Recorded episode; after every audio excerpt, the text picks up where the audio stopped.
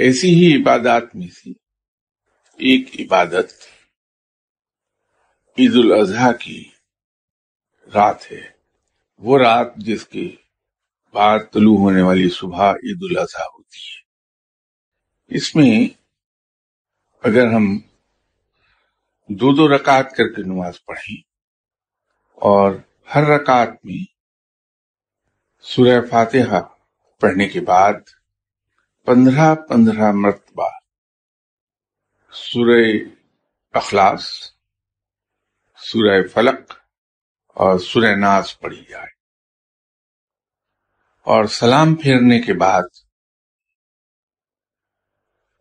تین مرتبہ آیت الکرسی پڑھی جائے۔ اور پندرہ مرتبہ استغفار۔ اس کے بعد اگر چاہیں تو دعا کر لیں۔ یہ نماز دو دو رکعت کر کے کتنی مرتبہ بھی پڑھی جا سکتی ہے، اس میں کوئی قدم نہیں، کوئی اس پر حد مقرر نہیں ہے کہ اس سے زیادہ نہیں پڑھا سکتا اگر چاہیں تو پوری رات اس کو پڑھا جا سکتا ہے۔